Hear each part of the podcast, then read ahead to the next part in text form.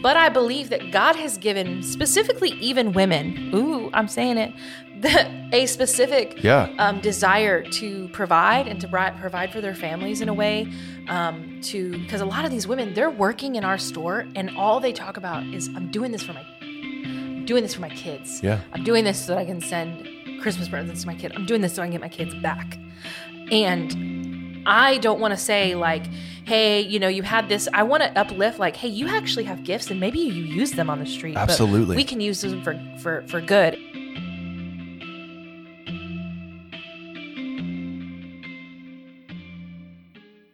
Hey, welcome to the Elijah Rising podcast, where we discuss the myths, misconceptions, and most asked questions about sex trafficking. I'm Adam, and today I am once again joined by my good friend and colleague, Sam Hernandez, the mobilization director for Elijah Rising. Say hello, Sam. Hi, glad to be back.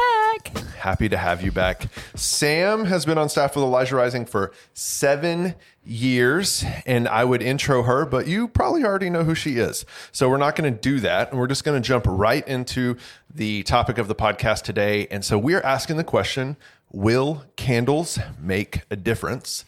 Obviously, in the fight to end sex trafficking. So one of the things, Sam, that you've done for Elijah Rising, with Elijah Rising, is you launched the Social Enterprise for our organization. So Social enterprise is one of these terms that we throw around a lot, I feel like. Yeah. It's very confusing. Yeah. And it's used in different fields, right? And in our work, there's other organizations that have a social enterprise. So I really want our listeners to kind of hear the story of how our social enterprise came to be, which you were so instrumental in. But before we do that, could you just can you define social enterprise? What does it mean? Yeah, let's break down the word social enterprise and also silence our phones. Let's make sure. Podcast recording. So we're going to let's define the word social enterprise. Yep. So we have two pieces, or two words, I guess. So the phrase social enterprise, we have social, we have enterprise. It's business that does a social good. So it's any type of business, enterprise, opportunity that is doing some sort of social good. There's a lot of different ways that people look at it. It could be a business that's just a business that funds a nonprofit or some kind of charity, but ours itself, the business, is the social good in what it does. Gotcha. And I'm sure you'll ask me a lot more questions. Yeah, we'll get it. So business that does good. Okay. That's what a social enterprise is. So the social part of social enterprise refers to social justice? Or yes, for us. Doing social good. Yeah, and the good that we are doing is empowering survivors of or women who have survived sex trafficking. Right. Okay. Awesome. Yeah. Thanks. So that's what social enterprise is. Elijah Rising does have a social enterprise. Yes. So tell us, please, how did we get into that? Oh my goodness. Okay. So when we were walking alongside survivors, we found that sex trafficking is not only a horrible injustice, it also creates a worldview within women who've survived sex trafficking of money. It is a thing that's evil, that's used against them. It is something that is controlling their whole life, but they don't have a healthy relationship with it. Now, we know in the Bible says the root of all evil is the what of money. The love of money. It's not money itself. It's the love of money. Right. God uses provision. So what we try to do is say, hey, let's pull them out of that mindset of money. Yeah. And what we saw was when we were trying to get women to help them recover and give them an opportunity to work, we would send them into a lot of easy access, low-hanging fruit, entry-level positions, such as Subway, McDonald's, or and we found that these were not trauma-informed. I mean, anybody who's ever been in customer service, it is not trauma-informed. Right. Like, can I get an amen? Right. And so it came out to be a very triggering experience. So the reason we started a social enterprise was because we desperately needed something where they could just get a leg up. We realized they couldn't get a job without there's lots of reasons, but they needed employment. That's the bottom line. They needed a healthy, trauma-informed employment to save money, have work history, et cetera. Yeah. So that's it feels like that's the why, the why of social enterprise. The how. But that's good. I mean, so what I mean, just to kind of recap that just briefly, like the why came from the experience of like working with women who had survived, women who were exiting from our intervention, and women who were like getting in fights at their place of business because they didn't have the skills necessary to transition from the complex PTSD that they had experienced. Well, and like you said, and like in a work environment that isn't, I mean, no knock on Subway, but like the manager of a Subway doesn't run their business for the purpose of trauma-informed care. and the customer of Subway exactly is on some other level mean people garbage right over a chicken teriyaki sandwich. So like it was triggering. Extremely triggering. Yeah.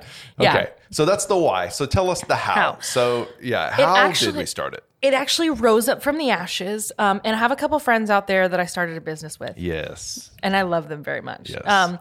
So we started a business and we were selling candles, Bath and Body Goods, and a great body balm. That I was a purchaser of. Yes. And we had this vision. Long story short, the business didn't end up working out. Me and the friends are still friends. I love them very much. I see them often. Yes. And I had kind of this knowledge. I'd done a dry run of running an online store, and I thought, I don't see myself doing this alone, but what if I took all the knowledge? And it really just, our business failed because of people's time. They didn't have the time to do it.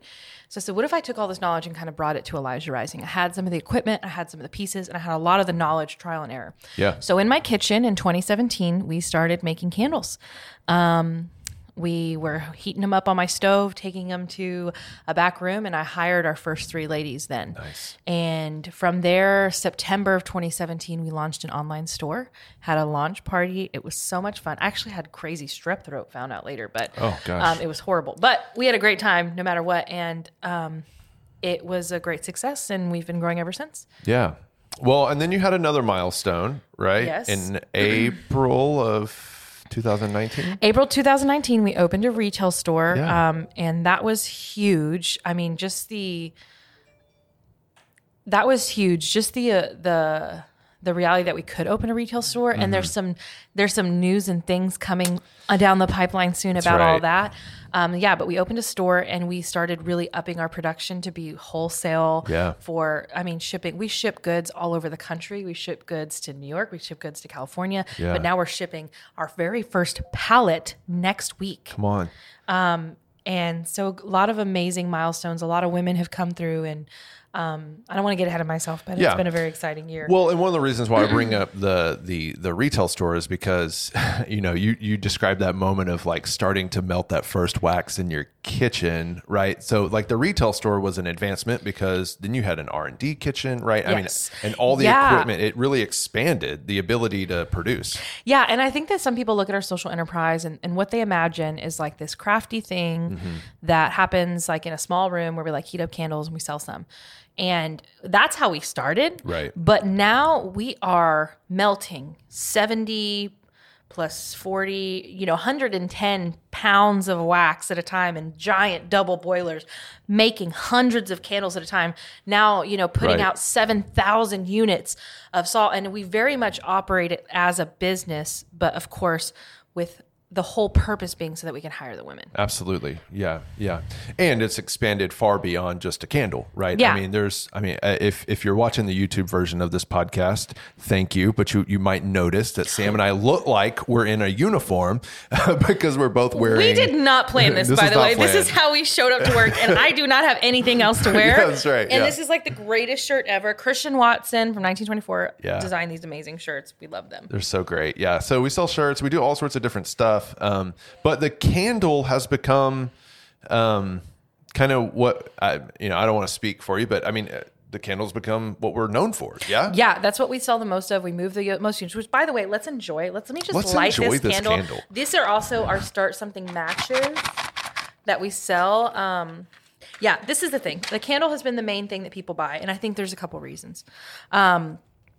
It's great for us because you use it and then you need another one. You get to enjoy it multiple times. You can have it all over your house. Everyone loves it as a gift. And I always see candles and wondered why I love them.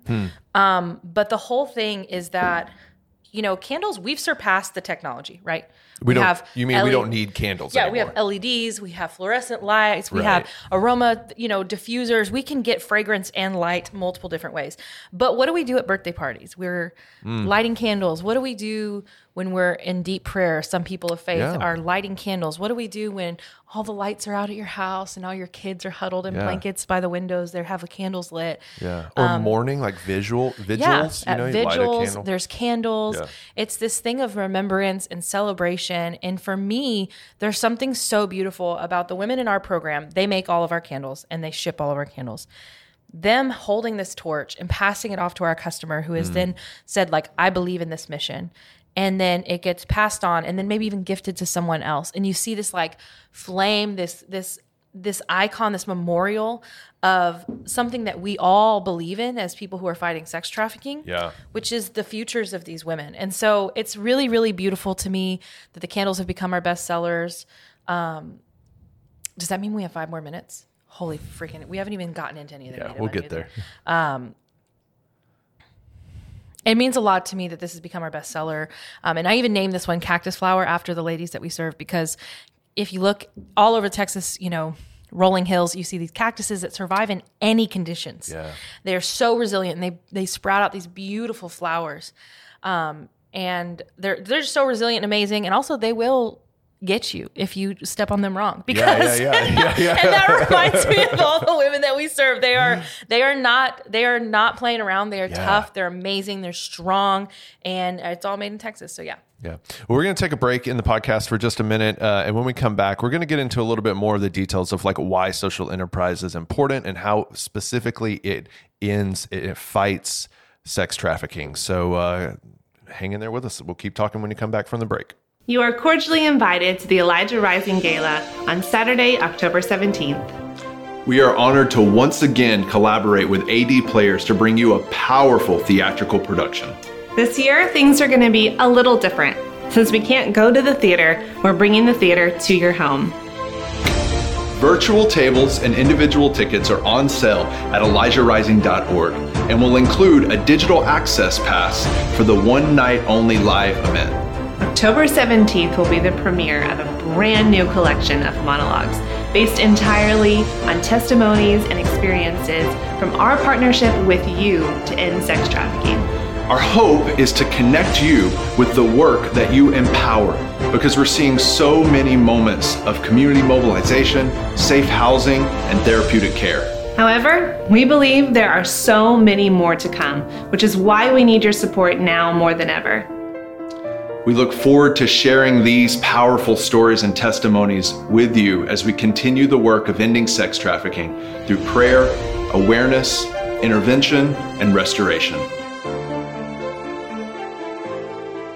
Let's talk a little bit more about how a social enterprise effectively fights sex trafficking. Absolutely. When we are looking at stopping sex trafficking, we have to have a way for women and men and everyone who's been affected to safely and securely and confidently re-enter the workforce. So we provide, what we provide is employment. They need to have money. I want to make it very clear that we do not force women to make candles in order as an exchange for their housing. All of our housing that we do with them is completely free. Right. And the social enterprise is a job specifically for them to have money. As well as to have a job history. They learn to get a paycheck, get a bank, handle their own money without anyone else controlling it. And working in the social enterprise is actually a later phase of their restoration process. Yes, and that is a great point. They have some time to come into the program to get started in their therapy, to heal, to stabilize. And then what we actually do before we get to the social enterprise is they don't just join. I actually do an interview. I have an application. Right. We have job descriptions. We do a job offer so that they get into the rhythm of what it's like to enter any kind of workplace. Yeah. We share, we basically share what our expectations are, what their healthy expectation should be for me and for their supervisor. And they get from that experience walking through that whole process. They learn job skills. They learn what it's like to work in a healthy environment, what's appropriate to talk about at work. I mean, imagine if you were forced into the commercial sex trade and all your job is talking about sex. It's difficult to know all the lines of what's appropriate, but I'm telling you, these women are amazing. Like, they're incredible. They go through the process and then they are just like going after it. And so it's the coolest thing to watch that process happen. And then when they leave, they have a legitimate referral, and that's not like, hey, I was at a program. It was like, no, I was a production person. So that their next employer is not going to know. They will know that they were on staff with us. Sure, right. Not that they were in a program. That's nobody's business, and no one should have to disclose that. That's so right. That kind of helps with that employment gap for the time that they were being trafficked. Yeah. I want you to tell our listeners about the Holy Hustle. Okay. Yes. That's something we say around here. You coined it. What do you mean by the Holy Hustle? Yes. So this is the thing. As a woman, as I am a woman, I feel like a lot of women that we work with, they've been on the street. When they're working, when they're being exploited, they have a godly gift of what I call holy hustle, that then someone exploited for their gain. That's right. They're like, how can I get my bag? How can I get my money? And that was for the enemy, and that's into worship of mammon. You know what I mean? Yeah. But I believe that God has given specifically even women, I'm saying it, a specific desire to provide and to provide for their families in a way, because a lot of these women, they're working in our store, and all they talk about is, I'm doing this for my kids. Yeah. I'm doing this so that I can send Christmas presents to my kid. I'm doing this so I can get my kids back. And I don't want to say like, hey, you had this. I want to uplift like, hey, you actually have gifts and maybe you use them on the street. Absolutely. But we can use them for good. And so I myself, like I work for Elijah Rising, but I got like 3 other hustles on the side that I help for me and my future of, the way that I bring incomes into my household. I feel like God gave me that to inspire what we call the holy hustle in these women. The whole, like I always make jokes like we're slanging bath salts, like in that, which, and that can even be triggered. To some of our residents, but we say this is, we're doing it for the Lord. We're doing it unto the Lord, not to worship money.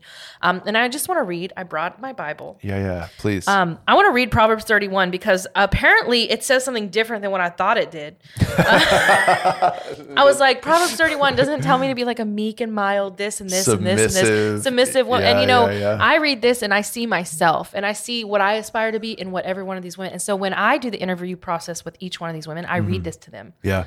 Because there's a lot of fear, there's a lot of intimidation when they're like, I've never done this before, and I want to tell them, well, let's just see what the word says. Yeah. It said, an excellent wife who can find, she's far more precious than jewels. The heart of her husband trusts in her. He will have no lack of gain.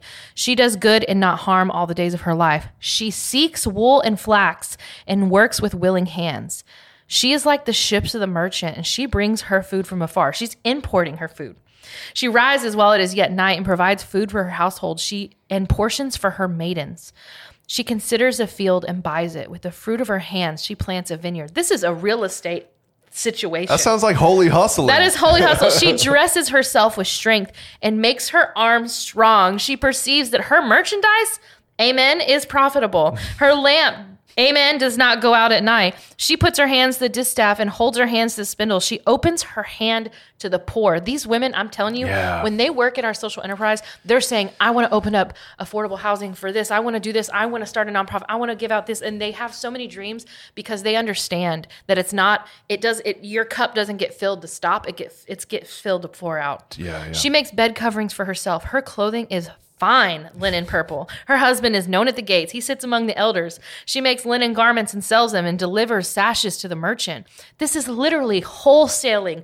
Like, This is holy hustle. Strength and dignity are her clothing. She laughs at the time to come. She opens her mouth and wisdom pours out. The teaching of kindness is on her tongue. She looks ways to the well of her household and does not eat the bread of idleness. Her children rise up and say, my mama is blessed, and her husband too, and he praises her. Many women have done excellently, but you surpass them all. Charm is deceitful. Beauty is vain. The things which are completely manipulated by traffickers. Yeah. But a woman who fears the Lord is to be praised. Give her the fruit of her hands and let her works praise her in the gates.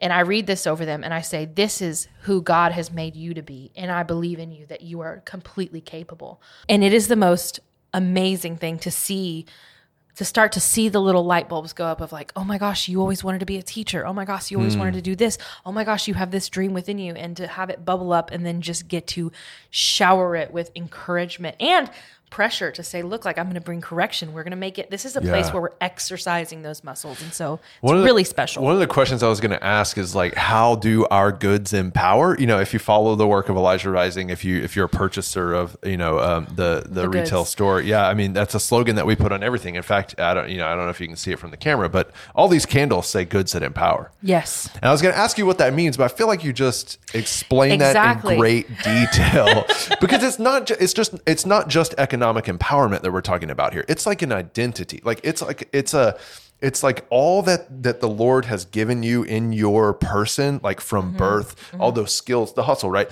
Those skills that drive the ingenuity, the brilliance that it takes, to be out on the street, but also to be in the marketplace. Like what I hear you saying, Sam, is that the social enterprise is a place that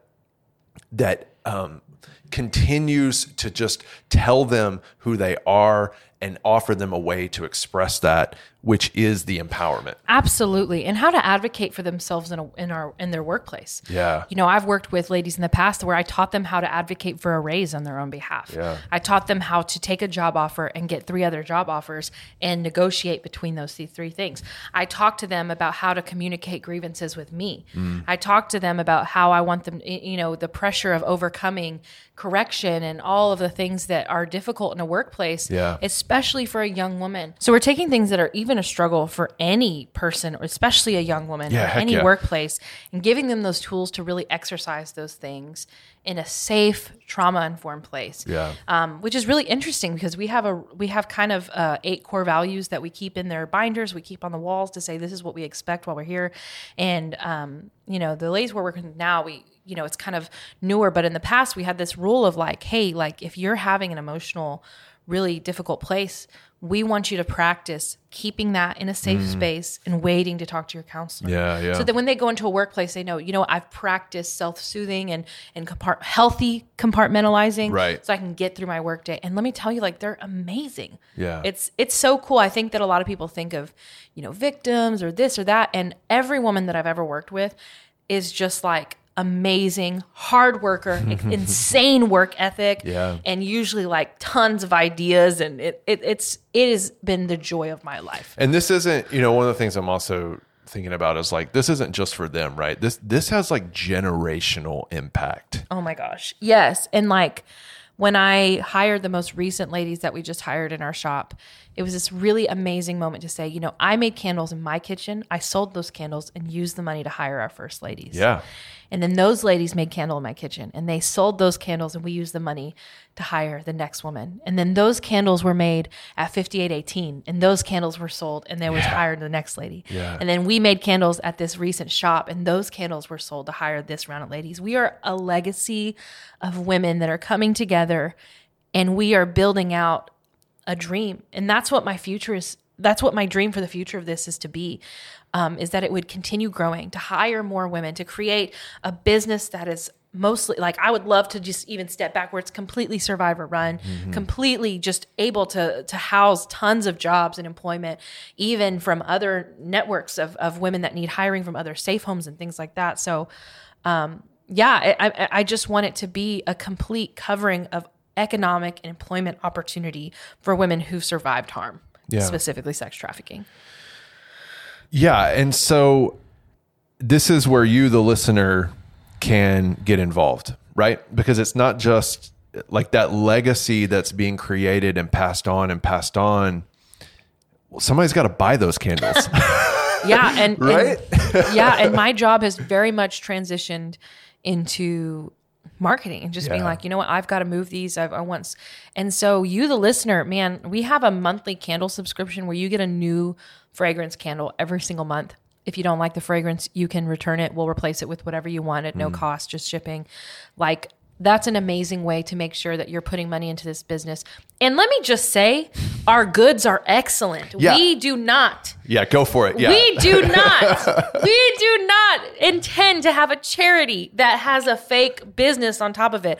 I promise you that when a batch of these goes wrong, we remake it. That's right. When we give you a product, it breaks in delivery, we replace it. We are not selling anything that we aren't 100% behind. We have pulled products off the shelf because they didn't meet our quality standards. So that being said, said, you can support us, but we know that you will come for the good, the social good, and you will stay for the quality. Yeah, that's right. I promise that. Real quick, I mean, one thing I wanted to touch on at some point, but I think this is a good point. Like everything's sustainably sourced. Yes, ethically sourced. Ethically sourced, yeah. Where we don't use the label fair trade because not every ingredient meets that level, but I promise you that I do my best to research every vendor. For example, we use a soy wax that is from America, not from South America, to stop deforestation. We only use cotton in our wicks so that we make sure we're not using any kind of toxic, different toxic metals, things that are releasing fumes. We don't use paraffin. We very, very, very much limit even sustainable palm, not in our candles, but it's in one of our soaps because we want to make sure that we're supporting. All of our shirts are wrap certified. Right. We look at every single product made. Most of whatever we can do is made in the USA. Things that are made out of the United States are very closely monitored. A lot of American-based companies and Texas-based companies, so that we can make sure that we have an ethical product line. And the women have responded to that saying man, it's really cool that that didn't hurt somebody. Yeah, that's right. Because I was hurt. Yeah, we're not enslaving people to right. I mean, by supporting. And that affects our prices. This is not a $5 Target candle. Right. At the end of the day, because a lot more went into it. Yeah. Yeah, and you should just know that everybody on staff here, these are the candles that burn in our homes. These are the T-shirts that we wear, and I use our soap. I use our cologne. I love our cologne. I literally wear it every single day. It's called Third Coast. Our lip balm is bomb. Our soap is bomb. Yeah, and so we wouldn't endorse products that we wouldn't use ourselves, and so everything is amazing. So okay, so just one last word before we wrap it up. What is your ultimate goal and vision? What is the ultimate future for social enterprise at Elijah Rising? My ultimate goal and vision is to be the Lush of candles, the new Bath and Body Works that it's the brand that's known in everyone's home, but then you think, oh, you know what? They actually do a lot of good. Yeah. And we have to give credit where credit's due. Thistle Farms really, really spearheaded the way for a lot of social enterprises like us. They are incredible. We actually visited I've visited their facility many times. We're in their sister organization. So we have to say a huge thanks to them. Yeah. But we want to have this huge company in Houston that can hire many survivors, that has resources, opportunities, and then eventually funnels into different job markets once they're done with our program, that in their job we can say, you know what, we're going to pay you for this hour. And we've done this before. We're going to pay you for the next hour, but you're going to be working on your project management certificate. Yeah, we're going to be working on this certificate, your teaching license, all these different pieces so that they have a one-stop shop, financial economic empowerment space. That's the dream. Tell people where they can buy our products, please. You can buy our products at shop.elijahrising.org. You can also buy our products in person at a Second Cup, Flowers by Jerry, Old Galveston Trading Co. There's a few different shops that have us, but a Second Cup for sure is in the Heights, real close to us, and they have our goods. Yeah. Awesome. Well, thanks to you, Sam, for joining us on the podcast today. And as she said, you can go to shop.elijahrising.org. But if you want to find out more about the rest of the work of Elijah Rising, I encourage you to go to our website, ElijahRising.org. You can also find out a lot about us from our Instagram page and our Facebook page. And our TikTok now. There is a new Elijah Rising TikTok. That's been a lot of fun. Perhaps we'll do a podcast just about TikToking. And so the last thing I'll say to you is just subscribe to this podcast and share it with everyone that you know. You obviously can find this anywhere you're listening to a podcast. And if you haven't seen the video version, you should go check it out on YouTube. Subscribe, rate, comment, send us your questions, and we'll see you on the next episode of the Elijah Rising Podcast.